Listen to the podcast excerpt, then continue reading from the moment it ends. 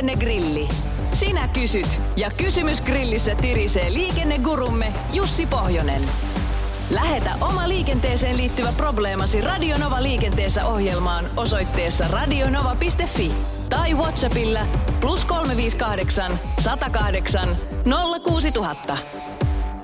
Aloitetaan äh, tulevan A-kortin omistajan kysymyksestä. Kuuluuko mopoille, kevareille kautta moottoripyörille maksuvelvoite maksullisesta pysäköinnistä, koska edellä mainituillahan ei ole mahdollisuutta käyttää esimerkiksi parkkikiekkoa?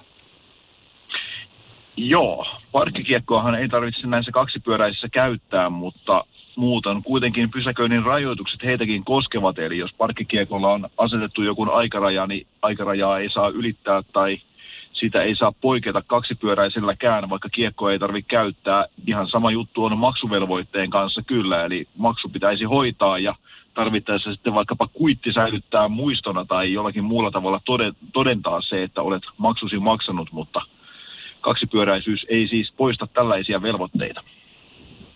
Tämä selvä. Anneli on myös tarttunut näppäimistöön. Puhuitte Novalla autoilun aloittamista pitkän tauon jälkeen. Minulla on tästä oma kokemus. Olin ainakin 15 vuotta ajamatta, kunnes työt muuttuivat ja jouduin hankkimaan taas auton. Päätin ottaa autokoulusta muutaman valmentavan ajotunnin, mutta heti ensimmäisellä kerralla opettaja vei minut niin hiljaiselle sivutielle, missä ei ollut mitään liikennettä. Totesin, että ei tämä auta yhtään.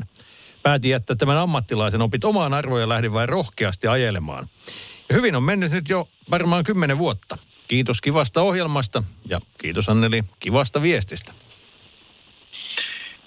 Joo, Anneli taitaa viitata tähän, oliko viikko vai pari sitten juttelimme tästä asiasta. Itse asiassa Janne Virtanen hän oli silloin studiossa, Kyllä. muistankin nyt.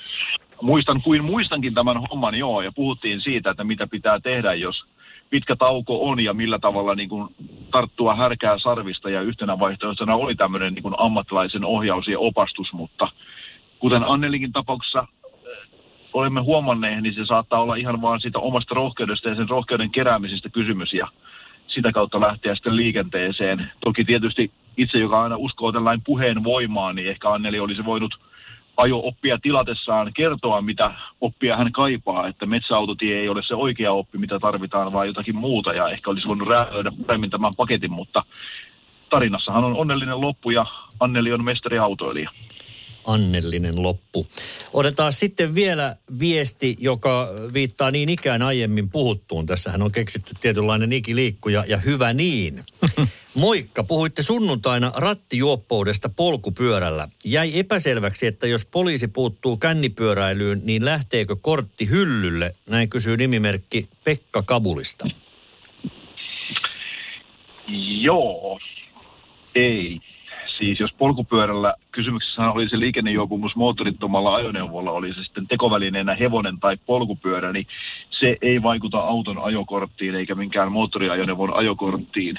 Toisin on tosin sitten tilanne sen jälkeen, jos vaikkapa mopolla syyllistyy rattijuopumukseen, niin siitä lähtee kyllä ihan autokorttikin hyllylle, eli se vanha kikka kolmonen, että lähdetään mopoilleen terassille, ei kyllä toimi, nimittäin se käy kortin päälle. Eli tämä moottoriton ajoneuvo aiheuttaa ainoastaan sen sakon sitten, mutta se ei vie korttia kuivumaan. Radio Novan liikennegrilli. Lähetä kysymyksesi osoitteessa radionova.fi tai Whatsappilla plus 358 108 06000.